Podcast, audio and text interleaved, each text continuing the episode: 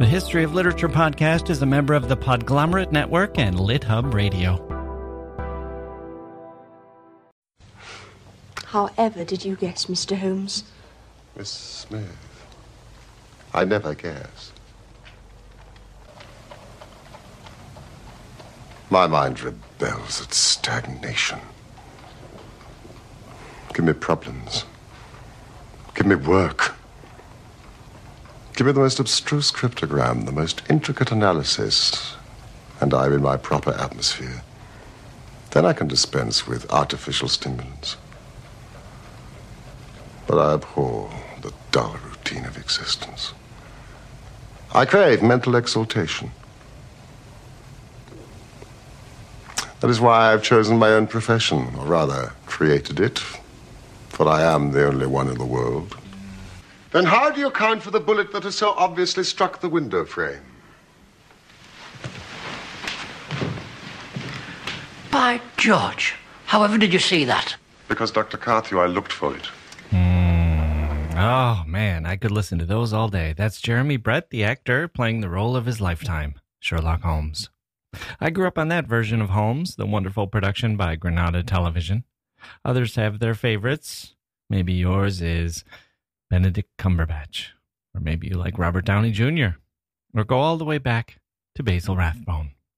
All of them breathed life into Sherlock Holmes. All of them contributed in some way to the creation of Holmes as a popular literary mythical figure. I'm Jack Wilson, and this is the History of Literature podcast. We have a treat today a conversation with Mattias Bostrom, author of an astonishing new book called From Holmes to Sherlock The Story of the Men and Women Who Created an Icon. An icon, perhaps the first modern day popular culture figure in the in the era of modern mass media and a literary myth Remember what we talked about in our discussions of literary myths that we've had before in previous episodes? When we talked about Don Juan and Faust, for example, we defined myth as a literary character who has a life outside of the text. Holmes qualifies, and he's much more recent. We haven't lost his origins to the murkiness of time the way we have with some of the others. We know who wrote him, who played him on stage, who parodied him, who drew him, all the people who have made decisions about Holmes and who together have turned him into something bigger even than its author intended. But along with all those interesting details, those additions, we also have to give the author credit, Sir Arthur Conan Doyle. It was his genius and his talent that fueled the creation of the famous detective and his almost equally famous companion, Dr. Watson. Who was Conan Doyle? What sort of person was he? Where did he get his inspirations for Holmes and all the other details in the stories? And what did he do once the world seized his invention and started running away with him? How did Conan Doyle react? Well, that's the good news. Because this is the modern era, we have his letters, we have his speeches, we have the autobiographies of his friends, and we have an interview that he gave that was recorded. I'm going to play a, a bit of this now so you can hear from Conan Doyle himself how he came to create Holmes and what he thought of the phenomenon that he brought into being with his popular and charismatic detective. Well, first of all, about the Sherlock Holmes stories, it came about in this way. I was quite a, a young doctor at the time, I'd had, of course, a scientific training, and uh, I used occasionally to read detective stories. It always annoyed me how in the old-fashioned detective story, the detective always seemed to get at his results either by some sort of lucky chance or a fluke, or else it was quite unexplained how he got there. He got there, but he never gave an explanation how. Uh, that didn't seem to me quite playing the game. It seemed to me that he's bound to give his reasons why he came to his conclusions. Well, once I began to think about this, I began to think of turning scientific methods, as it were, onto the work of detection. And I used, as a student, uh, to have a old professor, his name was Bell, who was extraordinarily quick at deductive work. He would look at the patient, he would hardly allow the patient to open his mouth, but he would make his diagnosis of the disease and also very often of the patient's nationality and occupation and other points entirely by his power of observation. So naturally I thought to myself, well, if a scientific man like Bell was to come into the detective business, he wouldn't do these things by chance. He'd get the thing by building it up scientifically. So, having once conceived that line of thought, uh, you can well imagine that I had, as it were, a new idea of the detective and one which it interested me to work out. I thought of a hundred little dodges, as you may say, a hundred little touches by which he could build up his conclusions, and then I began to write stories on those lines. At first, I think they attracted a little, very little attention, but after a time, when I began the short adventures, one after the other, coming out month after month in the Strand magazine, uh, people began to recognize that it was different to the old detective, that there was something there uh, which was new. They began to buy the magazine, and uh, it uh, prospered, and so I may say did I. We both came along together. And uh, from that time, Sherlock Holmes fairly took root. I've written a good deal more about him than I ever intended to do, but my hand has been rather forced by kind friends who continually wanted to know more. And so it is that this monstrous growth has come out out of what was really a comparatively small seed. Now, the curious thing is how many people there are in the world who are perfectly convinced that he is a living human being. I get letters addressed to him. I get letters asking for his autograph. Get letters addressed to his rather stupid friend, Watson. I've even had ladies writing to say that they'd be very glad to act as his housekeeper. One of them, when she heard that he had turned to the occupation of keeping bees, wrote saying that she was an expert at segregating the queen, whatever that may mean, and that she was evidently predestined be the housekeeper of Sherlock Holmes. Fascinating. I'm fascinated by this idea of a character who gets out of the artist's control. You might think it would be viewed as a pilfering, a theft, something negative. On the other hand, what could be more flattering? Nobody steals a character who isn't popular for some reason to begin with. And there are some details of the story that are famous, of the story of Conan Doyle creating Holmes, major details. He killed off Holmes and then brought him back. And minor details. There isn't a deerstalker hat in the text. That's a common bit of trivia. Nor does Holmes ever say, Elementary, my dear Watson. Those were added later. But Bostrom gives us other details as well. He compiles them all, yet he tells them in a very readable format. Here's a sampling of what I learned in the Bostrom book. I should tell you that I'm a casual fan, fan of literature, uh, an avid watcher of Sherlock Holmes, and a dabbler in reading the stories. I've probably read them all at least once, but not obsessively. So I know a bit, as much as most, I suppose, but certainly not as much as many. I wouldn't call myself a Sherlockian, not even close. So take this with a grain of salt when I say that here's what I learned. This is what I got from the Bostrom book, which I enjoyed going through. Conan Doyle was an innovator of stories with a recurring leading character.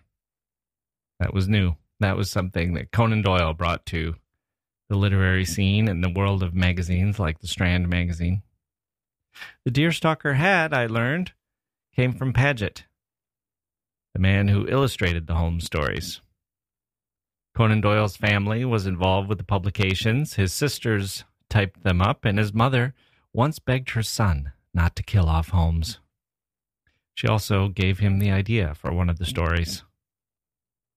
The first parody of Sherlock Holmes, which presented Holmes as a real life character, a real life figure who came to dinner, was by J.M. Barrie the author of Peter Pan, who became a lifelong friend of Conan Doyle's.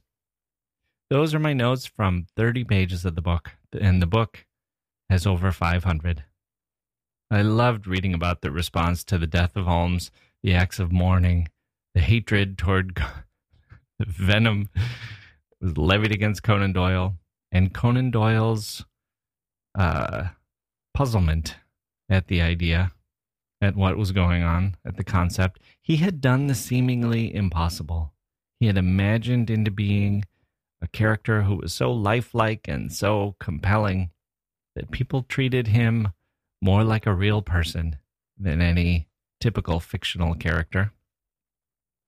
But enough of my thoughts. Let's hear from the expert, Mattias Bostrom, native of Sweden, who has written an entertaining encyclopedia of a book on an endlessly fascinating subject Sherlock Holmes, coming up today on the history of literature. Hey grown-ups, the Cat in the Hat cast is a new podcast from Wondery, perfect for the whole family. Join the Cat in the Hat and your favorite Dr. Seuss characters as they get whisked away on a new adventure every week. Fish dreams of creating his very own polite and quiet podcast. That is, until he gets a surprise visit to his Fishbowl podcast studio from the Cat in the Hat himself. And it becomes very clear that the cat has other plans for the podcast, and those plans are the opposite of quiet.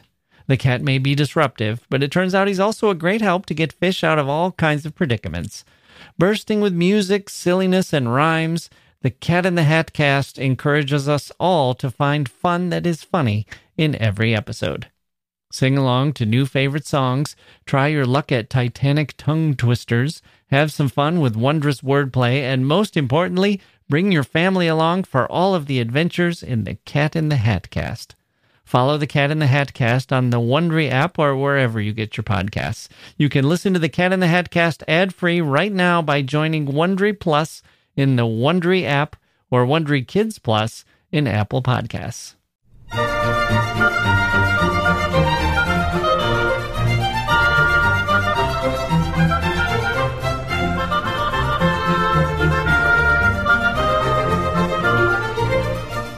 Okay, joining me now, all the way from Sweden, is Mattias Bostrom, author of the new book From Holmes to Sherlock The Story of the Men and Women Who Created an Icon.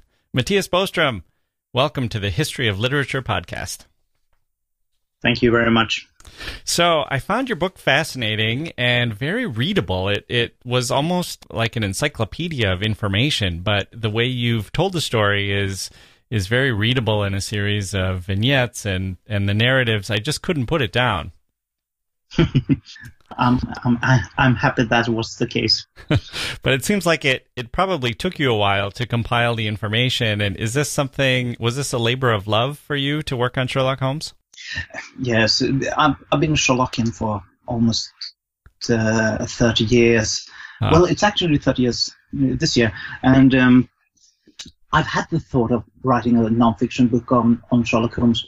I never had the the right idea how to do mm. it. Uh, mm-hmm. Because why uh, uh, write just one more when there are so many and so good uh, non-fiction books uh, on Sherlock Holmes, uh, general ones. So, but when I had the idea of writing a chronological story about the whole success story from the 1880s until today, and do it uh, in a narrative, non-fiction way, then I felt that no one had done that, that before, and I could really do something that no one else had done before.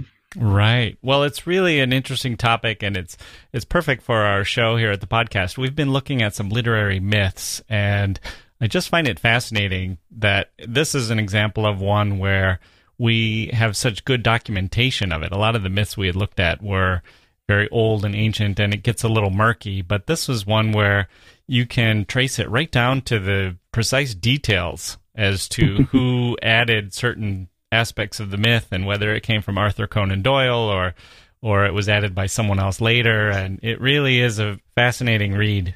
So Yes, but but uh, I just want to add that that's also because we have had research in this area for some 80 years, and there are so many uh, Sherlockian scholars and Doylean scholars who have done so much to find these details.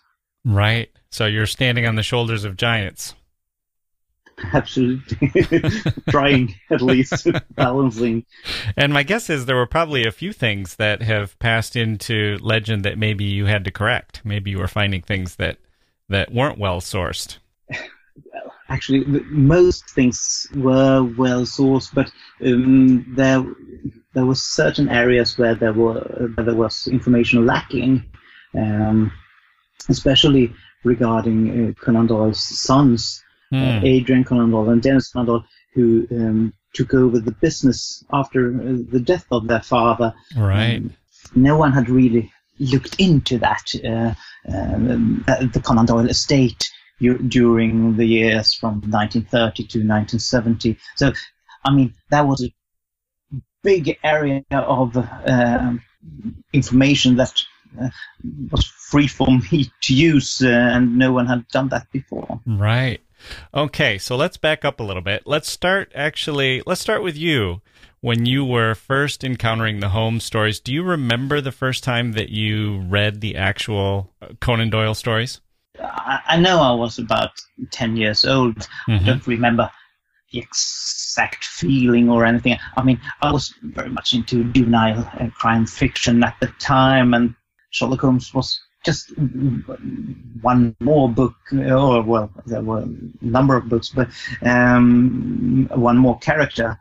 And uh, I remember I I liked Sherlock Holmes, and I, I liked the detective stories Mm-hmm. and um, I must have been a little bit more interested than, than the normal kid because I remember a teacher I had when I was 13 years old uh, because he started bringing with him um, collection of short stories, uh, Holmes stories, uh, to the school, and I could borrow them. And when I had read the stories, he, right in the middle of, of uh, well, the time with the class, uh, he, he started asking me questions about the stories in front of all the other students. What, Right. what was the name of uh, Professor James Moriarty's brother? And then I should know that it was uh, Colonel James Moriarty, which is kind of weird. I've heard that. I spoke with a friend just yesterday who's a Sherlockian, and she said that uh, the conventions and the gatherings will often begin with a trivia contest or Yes, and I think uh, if we go back in time, that was even more a serious, serious thing uh, in the 1930s or 1940s because um, if you lost such a, a, um, number of questions, you had to buy for the buy the drinks for the Oh. others. right. Nowadays, nowadays it's more of a pastiche. Okay, so you established yourself early on as an expert. Was there anything, do you remember feeling surprised by anything in the stories? Uh, the question I'm trying to get at is whether you remember uh, learning about Sherlock Holmes as just a cultural figure, or maybe from some of the television shows or comic books or things like that. And then the experience of actually reading the stories can be quite different.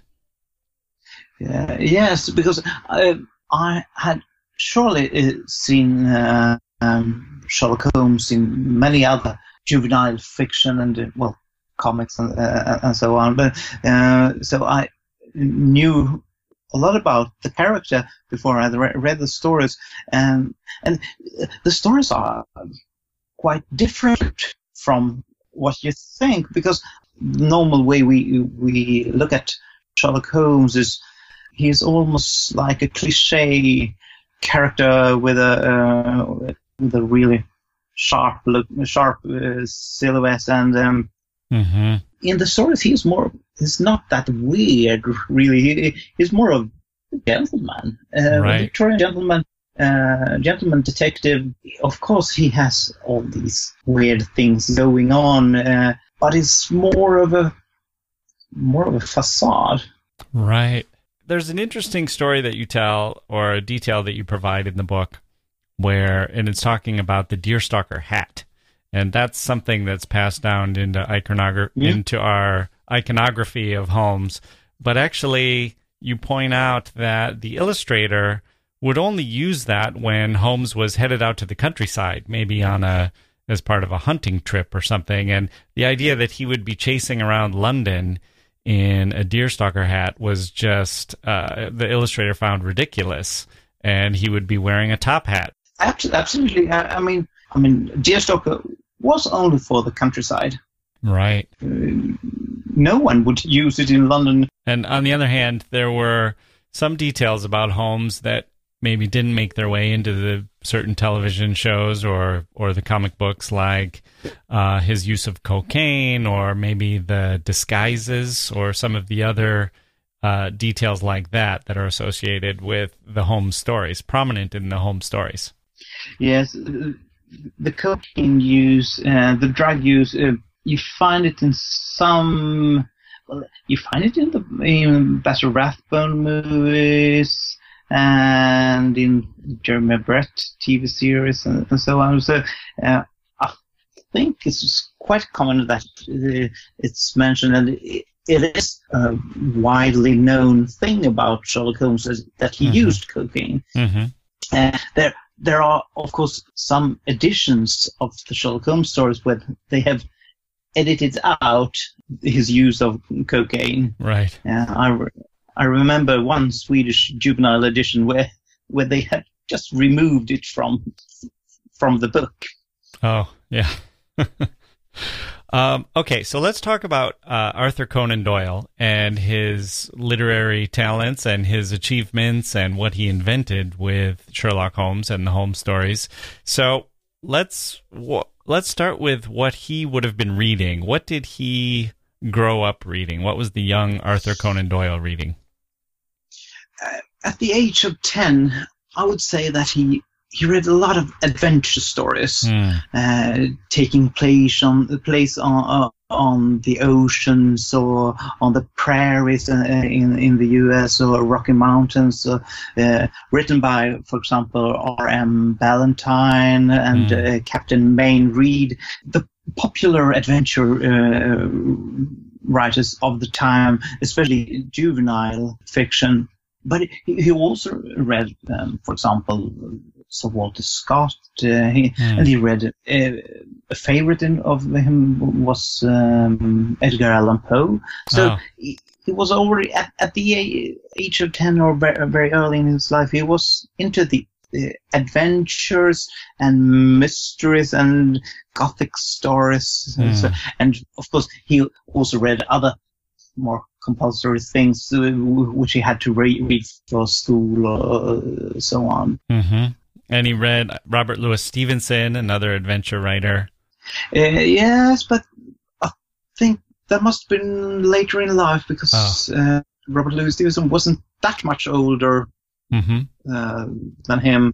But but Robert Louis Stevenson was absolutely one of his idols, one of the the authors he tried to be like, uh, mm. especially early in his um, in his writing. Mm-hmm.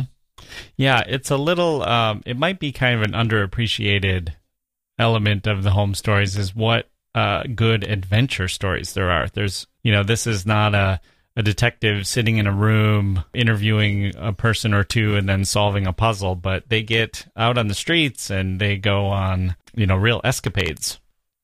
Yes, and, and, and Conan Doyle actually said that they were adventure stories because all the titles of them, uh, the, the, short stories, I mean, it's um, the adventure of uh, right. the six Napoleons, the adventure of, uh, well, whatever it was, the title of of each story. So it always almost always started with the adventure of.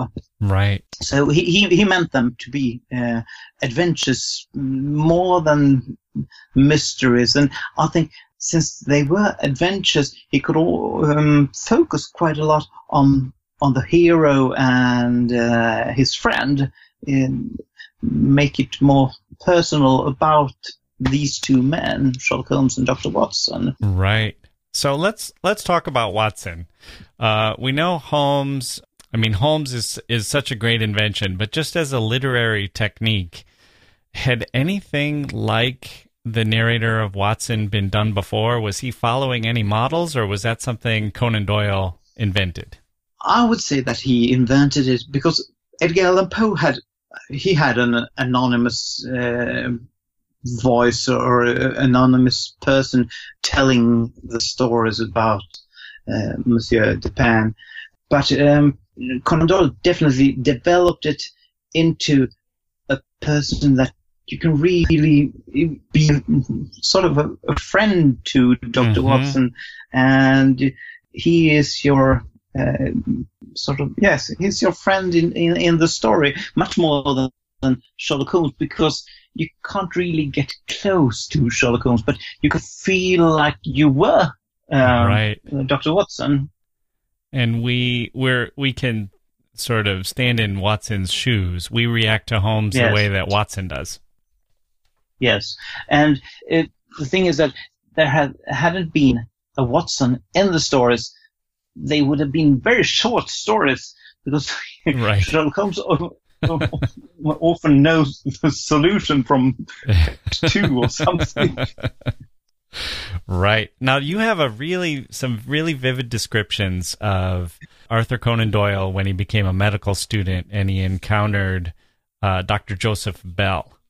So how did how did Dr. Bell provide a model for Sherlock Holmes?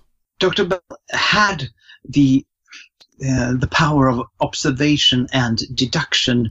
Uh, he wanted it, uh, or he needed it, because he wanted to be able to just look at a patient and see what kind of illness or, or, or what, whatever was what was the problem with this patient instead of asking 20 questions mm. to get it. But um, by just looking at the patient, he could see occupation, geo- geographical uh, origin of, of, the person. Uh, he could see uh, health issues, uh, health problems. He could see a, a, lot of things just by having a, a quick look at them and then deduce things from from that spot of mud on their shoe or whatever. Mm. Exactly like Sherlock Holmes later did in Conan Doyle's stories. So when Conan Doyle started writing the Sherlock Holmes stories, he remembered his old professor uh, at university, Dr. Joseph Bell, and he felt that if that is possible in reality, it should be possible to do in fiction too. Right.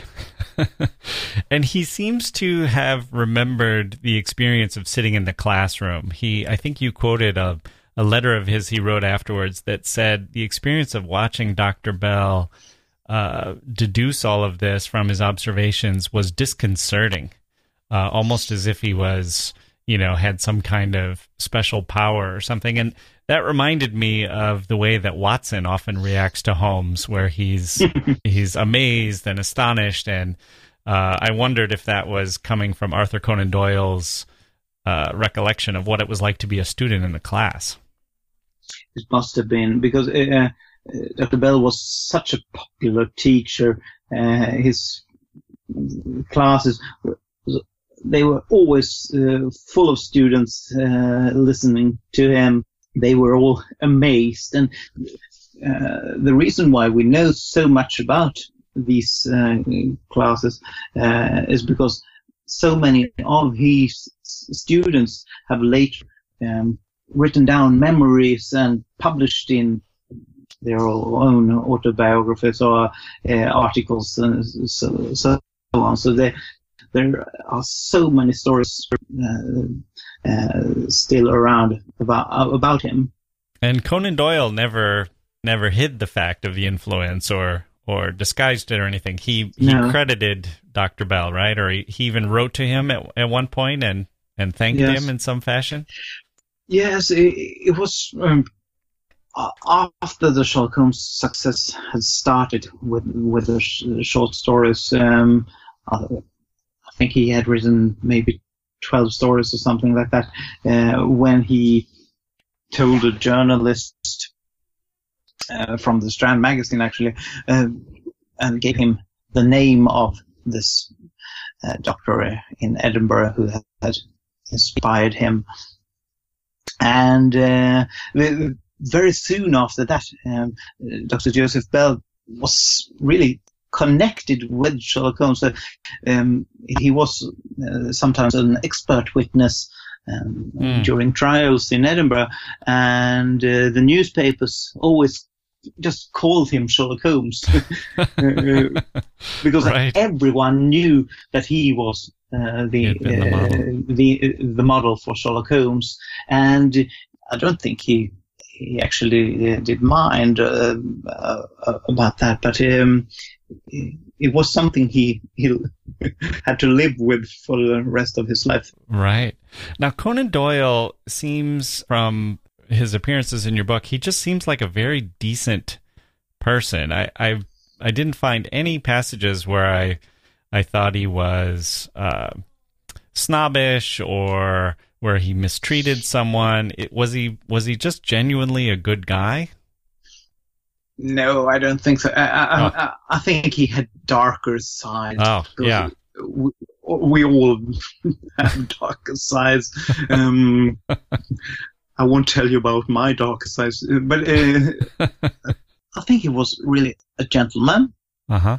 And he tried to do good all the time, I mean, he always he was fighting for so many uh, important things. He constantly wrote letters mm. to the editor right. and uh, debated uh, and wrote pamphlets and, and so on. Um, he was very much a, a patriot. Right. He uh, wanted to serve in the military if he could. And yes.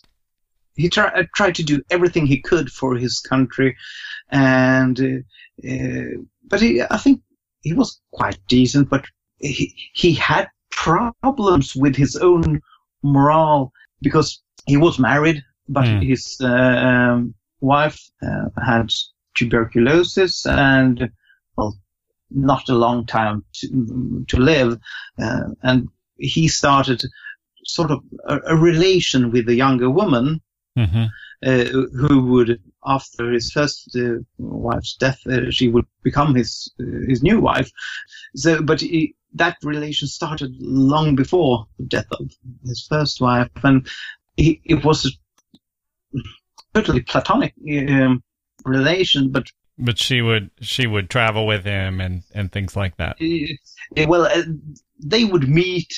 Yeah. without the knowledge of his wife and so on, but she understood. Uh, yeah. yes, but because almost all his the rest of his uh, his his mother often followed him to these meetings to to be a sort of chaperone. right. Um, many other of his family members knew about this relation, and he's, so he, he he must have had problems with this for himself because mm-hmm. he wasn't really that man in his own mind. But he seemed to have a lot of sympathy for his wife. Yes, at least um, uh, when he was married to her, I think he. I don't don't want to say that he forgot her, but when he remarried, she didn't mean anything to him. Officially. Mm-hmm. And when he wrote his autobiography, she's mentioned very little and, and so on. So uh, I think when he remarried, he didn't want to disturb his new wife about memories of the old one. Mm-hmm. Okay. So are you ready for a surprise bonus question? yes, please. Okay. Here's here's I have two surprise bonus questions for you. Uh, the first one has a couple of different parts. So here's the first one. On a vacation to London, you attend a séance and meet some mysterious people. One of them tells you afterward that she is able to grant you an unusual wish. You can have dinner with either Sherlock Holmes, Dr. Watson, or Arthur Conan Doyle. Who do you choose? I would love to have dinner with Conan Doyle because um, right. You're uh, you've spent so much time with him, tracking him down and, and figuring things out about his life. He, I think he is more of a mystery to me than Sherlock Holmes and Dr. Watson. Interesting. Even more than Sherlock Holmes. yes, because I think I know Sherlock Holmes. so I've spent so much time with him. Right, right. And I But, guess uh, I guess he's all three people in one also. Yes, um, uh, I mean there are there are parts of uh, Sherlock Holmes and Doctor Watson in Conan Doyle and vice versa. So Right. I don't mean that Conan Doyle uh, had himself as a model for Sherlock Holmes, even if his even if his wife uh, after his death and his sons really meant that said that uh, he didn't model it after Joseph Bell. He did model it after himself, Hmm. which is really weird. But that was what they said, and uh, Right. yes, I, I think in that case maybe Watson is more like Conan Doyle, hmm a, dec- a decent man. Right. So here's part two. Yes. She checks her notes and says, "Oh, I'm sorry. You can actually have dinner with two of the three. Now, which two would you choose to make your dinner party? I think I would have a, a, a more interesting conversation with Dr. Watson than Yeah. I would have with Sherlock Holmes. Yeah. Uh, I mean, Sherlock Holmes isn't really that. Um, is, well, it depends on which version of Sherlock Holmes, but um, he's not that social if he's uh, not choosing to be Hmm. social. Mm-hmm. Mm-hmm. And uh, it's more of a gambling to, to know will he be social this time. Right. Uh, I, I would like to meet Dr. Watson. Yeah. I think that's that's more interesting. I think if you had uh, Conan Doyle and Dr. Watson in the same room, there would be they would have a lot to talk about, and they would probably get along very well.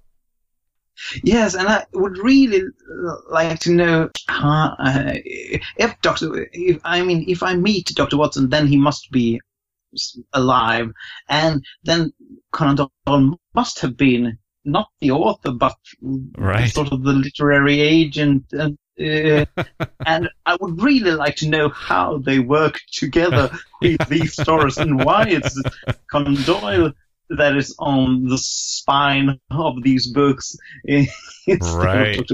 Right. It would be the, so many questions. such a That great be- literary yeah and you could ask them about holmes but you could also just ask them about publishing and and the whole literary aspects of it um okay part three she checks her notes again and says oh wait i had this all wrong you get to be one of these three which one would you prefer to be Oh, I would hate being Sherlock Holmes. no, uh, uh, Oh. because he seems so uh tormented I mean, he is so focused on things uh, that he tends to forget eating, forget sleeping. mm-hmm. And well, I know all about that after having written this book. But um, but uh, no, I think it would be more interesting to be Dr. Watson. Mm. So Yeah. sort of, I like living quite a normal life. Right. But to be in the to be in the presence of such an interesting person, but to actually be more of a uh, straightforward person yourself. Yes, I, I'm quite a straightforward. I'm I'm not that special. Uh, I, I think so. yes, I would like to be Dr. Watson. I can tell you that I, I yeah I try yeah, I tried uh, I tried out these questions on my sons. I have two sons. They are ten and uh, uh, about to thir- about to turn thirteen, and they could not answer any of the questions. They just couldn't decide. As soon as they would choose one, they wanted to choose the other, and as soon as they'd have one over to dinner, they would want to have somebody different, and they just went around and around. So I thought, well, this is good. We'll ask the expert. Um, okay, so Let's talk a little bit about the way Conan Doyle reacted to the success of Sherlock Holmes. And it seems like, as a phenomenon, caught him and I guess everyone probably by surprise. And he, in your book, it, it you walk through the different phases that he went through. It seems like his response to being the author of Sherlock Holmes d- developed and changed over time. Yes, and the thing is that uh, when the first Sherlock Holmes success came, uh, he had written two novels, A Study in Scarlet, Scarlet and, uh, and The Sign of Four, and they had not been successes. Hmm. Uh, and then he started writing the short stories um, about Sherlock Holmes, and it was an immediate success in the Mhm. Strand magazine in in the fall uh, 1891. And right before that, he was so close to uh, being um, going into the re- real elite of uh, British fiction authors, uh, serious authors, uh, because he wrote historical uh, fiction, historical novels, and um, the newspapers call him one of the most promising young authors of the time. Right.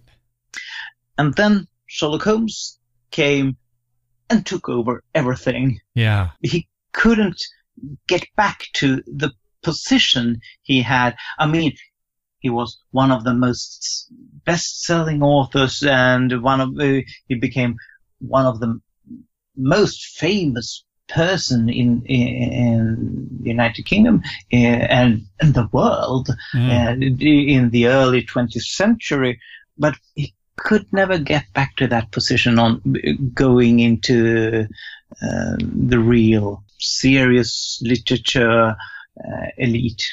Right. And you I think he wanted to be there, but he couldn't get back to that. you give a, a great example of a lecture tour he was going to give where he prepared three lectures and he would give whichever one the audience requested and uh, i think it was 34 out of the 34 34 out of the 35 nights they requested the one on that would talk about sherlock holmes Yes, where- where Sherlock Holmes was a tiny part of uh, of the lecture, but it was at least something about Sherlock Holmes. Right. they didn't want to hear Yeah. what he had to say about the author george meredith or no. uh, or contemporary writers or anything like that. It was just you're here to tell us about Sherlock Holmes. You're the author of Sherlock Holmes. and that continued for the rest of his life. Uh, wherever he came, people just wanted to discuss Sherlock Holmes, and I think sometimes he must have been so angry about it, and uh, uh, I think uh, he he wasn't always that decent man. Right. I I think he was quite irritated when people started asking questions about Sherlock Holmes all the time. Yeah. How did he respond when people sent him letters that were addressed to Sherlock Holmes as if he were a real person or asking for Sherlock Holmes's advice? Was he flattered or irritated or or frightened or what? I think he felt it a little bit weird. Yeah. I he probably thought that some of them were jokes, Yeah. uh, but many of them didn't really feel like jokes. So um, Right. I think I think he wondered what what what is going on. It's it's a, a fic- fictitious character. It's not a living person. Right. And he he seemed to have a good sense of humor about some of the parodies, uh, at least initially. Yes, uh, early on he felt flattered, um, and that was mainly because who wrote the parodies of Sherlock Holmes? Well, mainly his his friends. Right. J.M. Uh, Barrie was the was one of the early ones. Yes, and Robert Barr was another Mm. one, and uh, and uh, so on. It was mainly his friends uh, or people he had met. Uh, so um, he felt that that was okay, and uh, they were parodies, which also meant that uh, parodies wouldn't have been written if Sherlock Holmes had not been that popular. So, uh, so Right. it was really a way of um, confirming that Sherlock Holmes was such a success. Um, right. But uh, when people started uh, writing sh- about Sherlock Holmes to just to earn money, um, mm-hmm. that became a problem for him. There was a, a German dime novels series.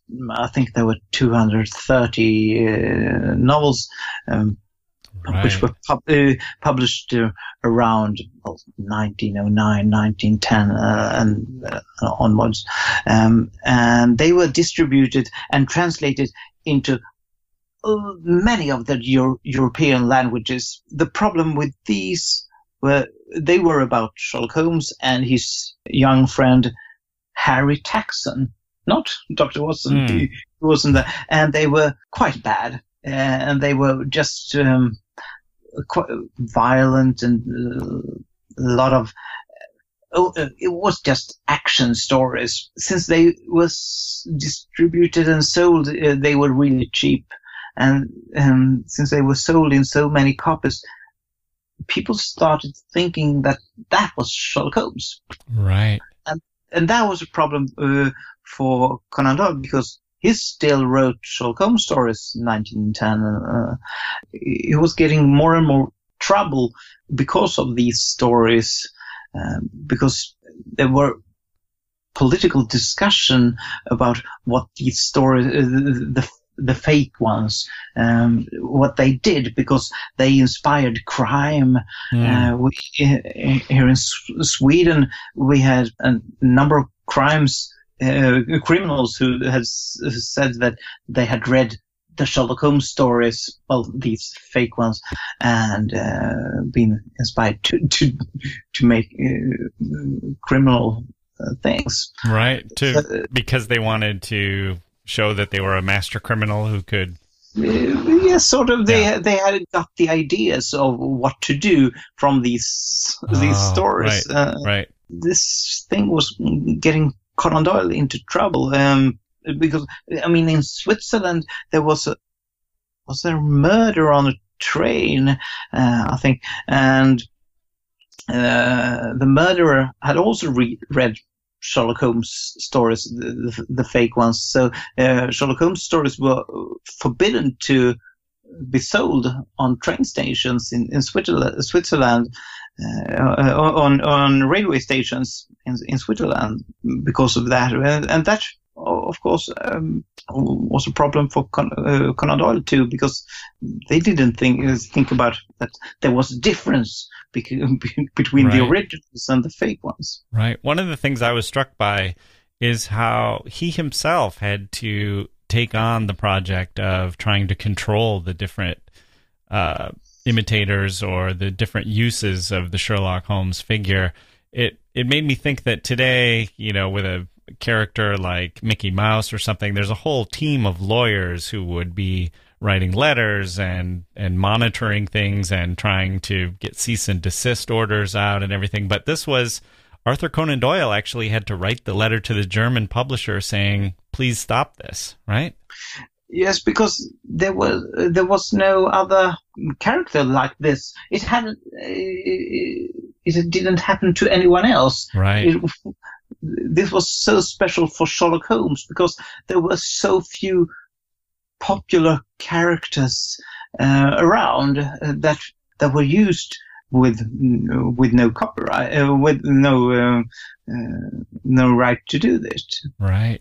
So Conan Doyle, he he killed off Holmes, and I think that's a pretty well known story that he was tired for a lot of the reasons that we've talked about. That it was hard for him to have his other books recognized, and and then he resurrected Holmes. And I think a lot of people who aren't that familiar with the story think that it was that he did it for money or that he uh, could never replicate the success, and so he brought Holmes back. But there seems to be another side of this where he actually seems to have started enjoying Holmes again. Well, well, he actually did it for money. Okay, that's the main but, reason. Uh, yes, uh, because he um, he had a, his um, big house that he had built, and he needed money for that house all the time. Um, uh, so he accepted an, an, offer from the U.S. from uh, an American uh, magazine to write 13 new stories for, I think it was forty-five thousand dollars he got mm-hmm. for that. Mm. He couldn't really say no to that when he knew that he needed the money. Right. Um, but of course, he that was at the point of time when Sherlock Holmes was so popular again because of uh, William Gillette, an American actor and uh, uh, scriptwriter for theater. He had written and produced a play called Sherlock Holmes, which uh, had its premiere in 1899 and which was a huge success in the United States and then in, in Britain and in many other countries in Europe and so on right. uh, for many years. And that play meant that Sherlock Holmes was really popular and um, Conan Doyle started to like Sherlock Holmes again. He he did hadn't forgotten about Sherlock Holmes, but uh, I think he um, noticed that it's quite fun to be the author of Sherlock Holmes, actually. Right, right. And, and he, that was right, right, right, after he had written uh, The Hound of the Baskervilles, which also was a big success. That's the era that really struck me, and that's why I had made that comment about he seemed to have enjoyed uh, the company of Sherlock Holmes again. And and one of the stories that you tell in the book is how he started writing uh, The Hound of Baskervilles just as an adventure story or mystery story without Sherlock Holmes. And then he realized how much better it could be if he put Sherlock Holmes in it, that he had this character that was all ready to go that would be, you know, a great vehicle for the story. Yes, um, but I think he was quite a practical man mm-hmm. who made who made it easy for himself. It was easier to have Sherlock Holmes right. solve this case than inventing a new character. Right. And the and audience so, already knew him. He already had all the details himself worked out. Yeah. And that that was the case also when he wrote The Sign of Four, because uh, Lippincott, magazine in in the U.S. Uh, had uh, asked him to write a novel, and he had only written A Study in Scarlet before, but he thought that well, I could use uh, use that uh, character Sherlock Holmes once more. And mm-hmm. when he when he had the idea of writing uh, short stories about a reoccurring character, he felt that well, I hadn't planned to uh, use Sherlock Holmes again, but why not? I'll I'll make it easy for myself. Right. I'm going to try one more time, and I'm going to talk about the story yes. where uh, you told, which I actually found very moving where he this was after he had killed off Holmes and he had gone through the period where he was trying to distance himself from Holmes. Then he he listens to a reading of the play, I think it was, and it was the one that he approved of, the one that Gillette had been so influential yes. in putting together. And he was heard to say later, "It was nice to see the old chap again," something like yes. that. Yes. Yes. Which, uh, you know, it made me think that it's not an easy thing to be Conan Doyle and to deal with this creation you have that threatens to overshadow everything else in your life and all your other work. But he still seemed to have a, a residual affection for him as well. Yes, I, I think that his initial thought was that if I kill Sherlock Holmes, life will be different. I don't have to deal with Sherlock Holmes again. I will be able to concentrate on other things. And so, but I don't think his life really became that different. Mm. Mm-hmm. Sherlock Holmes still existed, even if he was dead. Right, right. He existed in people's minds.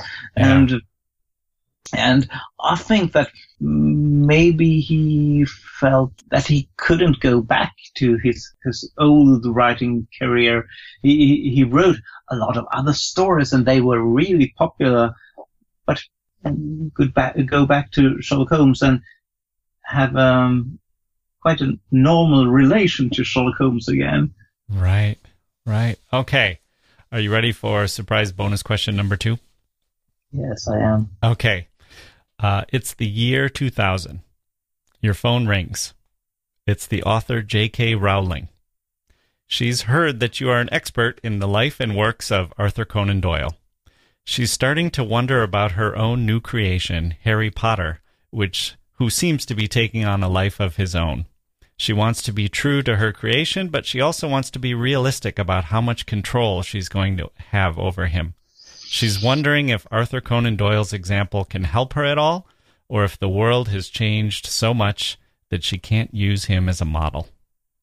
Is there anything that you've learned about Arthur Conan Doyle, his attitude, or any mistakes that he made, or any of his experiences that you would share with J.K. Rowling? I think the world has changed, Mhm. um, especially when it comes to copyright situation. Right, right. Be- because copyright was so new in uh, in Conan Doyle's time, uh, especially international copyright with the Berne Convention uh, from 1886, uh, which was just a year before the first Sherlock Holmes story. So uh, the copyright situation is one thing, and that is of course a little bit boring uh, answer to say to J.K. Rowling, but uh, I think she will understand uh, that it's very different, and she can't really um, be compared to the Conan Doyle situation. But um, on the other hand, what Conan Doyle probably realized, he didn't want other people to earn a lot of money when he didn't earn uh, money. For example, Mhm. with these German dime novels that were They sort of exploited him. Yeah. Yes, experience. And so, uh, and I don't think J.K. Rowling wants anyone else to write about Harry Potter, but Conan Doyle saw a lot of fan fiction, if we can call these early parodies and pastiches fan fiction. Um, it just meant that Sherlock Holmes grew Mm-hmm. I think J.K. Rowling also would understand that. Uh, and if you look at, for example, Warner Bros. Brothers, early on when they had produced the first Harry Potter movie, they were hunting everyone who used uh, Harry Potter. Uh, I mean, all kids who um, had blogs or uh, well, Right. websites where they were using these characters uh, they were really hunting them and trying to uh, shut down all of these websites. But that changed and came a time when uh, Warner Brothers started working together with these kids because they Mhm. realized that they were fans. Right. Fans and fandoms are so important for fiction, uh, books and films to be really big nowadays. Right. Right. And just to generate that enthusiasm, if it takes the form of people wanting to write stories and put the characters in different situations, that might be something that it's better to embrace in a sense Yes, than to try to tamp if down. pe- if people, if the readers or the viewers want to love a character, they should be able to do it in all kinds of ways. I think Conan Doyle was rather okay with that too, even if uh, he didn't let people u- use Sherlock Holmes um, uh, um, in, in all kinds of ways. Right. It seems like there's a difference between going after a German publisher versus going after the readers or or maybe a fellow writer who's just inspired to write a, a piece of fan fiction. Yes, uh, I I think so too. Okay, well, let's leave things there. I know that I had asked you, I knew this was going to be a big topic, and I asked you if we could focus on just the period during the life of uh, Conan Doyle, and I'm hoping that maybe we can do a part two where we talk about all of the many interesting things that happened after his death and the way that Sherlock Holmes continued to to grow and change, and the legacy of of him and the way that his uh, his literary heirs had to fight over over his image and, and everything and and I'm hoping that you'll be willing to come back for a round two of the Sherlock Yes, Holmes I w- iconography. I, w- I would love to do that because that is a really weird and uh, fascinating bit. um, okay. Great. Well, we will look forward to that. And thank you for joining us today on the History of Literature podcast. Thank you.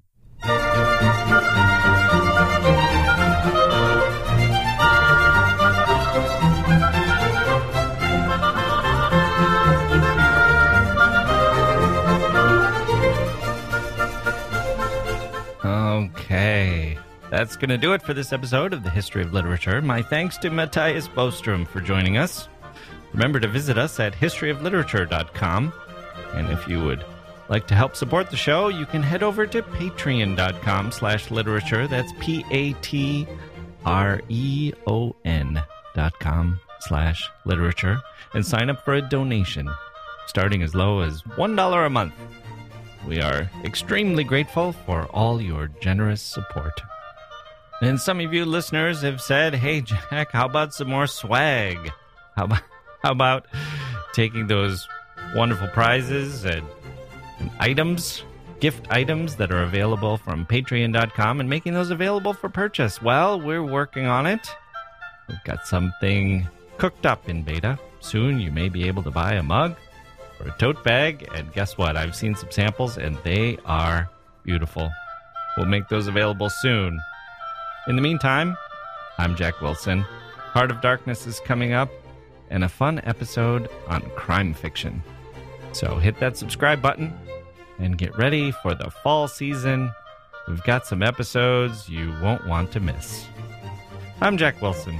Thank you for listening, and we'll see you next time.